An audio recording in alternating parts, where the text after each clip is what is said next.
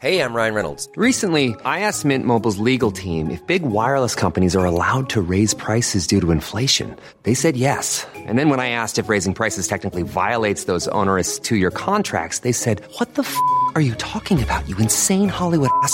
So to recap, we're cutting the price of Mint Unlimited from $30 a month to just $15 a month. Give it a try at mintmobile.com slash switch. $45 upfront for three months plus taxes and fees. Promo rate for new customers for limited time. Unlimited more than 40 gigabytes per month. Slows. Full terms at mintmobile.com.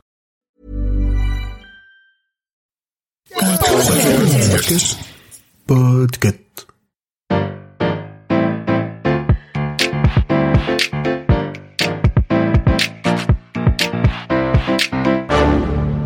Bonjour, vous avez choisi la réponse D, mais d'abord, écoutez la question.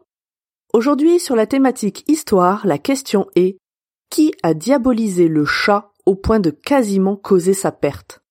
A. Le syndicat des producteurs laitiers au début du XVIe siècle. B. Louis XIV, mordu par un chat dans sa jeunesse. C. L'Église catholique avec le soutien des protestants pendant plusieurs siècles. D. Apple, qui craignait pour sa production de souris. Aujourd'hui, le chat est présent partout dans le monde et dans beaucoup de foyers. Il a envahi les arts, les lettres, Internet, la décoration de nos maisons. Même s'il garde le côté sauvage de ses ancêtres, il est apprécié pour son autonomie, sa taille relativement petite et sa capacité à favoriser la sociabilisation des plus petits. Pourtant, à partir du XIIIe siècle, l'Église catholique, qui n'a jamais aimé le chat, qu'elle a toujours associé au paganisme, profite de l'Inquisition pour commencer une véritable traque du félin. La littérature médiévale associe les chats aux péchés capitaux et aux femmes. Ajoutez à cela qu'à l'époque, les félins européens sont noirs, et voilà le chat devenu l'animal du diable. À la fin du XVe siècle, le pape demande même à ce que toutes les personnes qui sont associées à des chats soient punies, et un traité décrit tous les châtiments qu'il est de bon ton de faire subir aux chats. Cette aversion pour le chat est très largement partagée par les protestants. Et pourtant, tout avait si bien commencé. Des petits ossements retrouvés lors de fouilles archéologiques feraient commencer notre histoire autour de 7500 avant notre ère à Chypre. Mais la vraie première preuve de domestication du chat, on la retrouve en Égypte autour de 2500 avant notre ère. Les nouvelles activités agricoles des Égyptiens au néolithique attirent les rongeurs, ce qui attire donc bah, les chats. On pense qu'il y a eu une adoption mutuelle de l'humain et de la bête. Le premier apporte confort, protection et nourriture illimitée au second, qui en échange protège les récoltes et les humains en chassant les rongeurs gourmands et porteurs de maladies, mais aussi les scorpions et les serpents. C'est d'ailleurs essentiellement grâce à ses talents de ratier que le chat va conquérir le monde. Au cours du millénaire suivant, il devient une icône religieuse, incarnation de Bastet, la déesse à tête de chatte. On voit apparaître d'ailleurs des peintures de chats sur les murs des tombeaux. Ils sont choyés, soignés, même embaumés. Et la sentence pour les tueurs de chats est la mort. Ce sont les Phéniciens qui permettent aux chats, via leur caravane commerciale, de sortir d'Égypte. Ils vont d'abord en Grèce et puis à Rome, où le chat est un bien exotique, rare et précieux. C'est un signe extérieur de richesse. L'animal est ensuite exporté dans les colonies et les populations européennes le découvrent grâce aux légionnaires qui en ont toujours avec eux.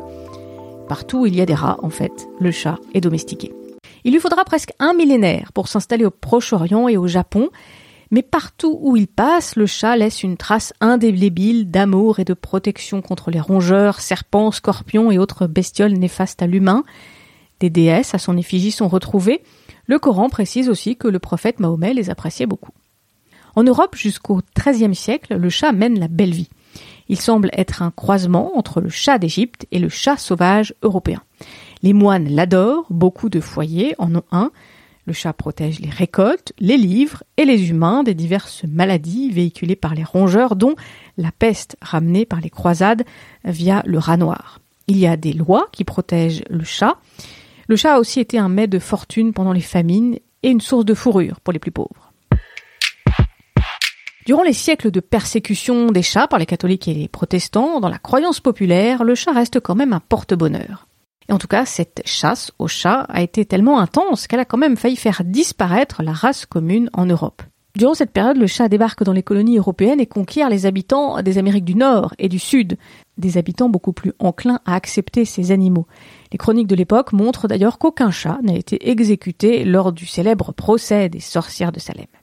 Ce n'est que vers la fin du XVIe siècle que des auteurs comme Dubellay ou Montaigne commencent en Europe à reparler des vertus du chat de compagnie.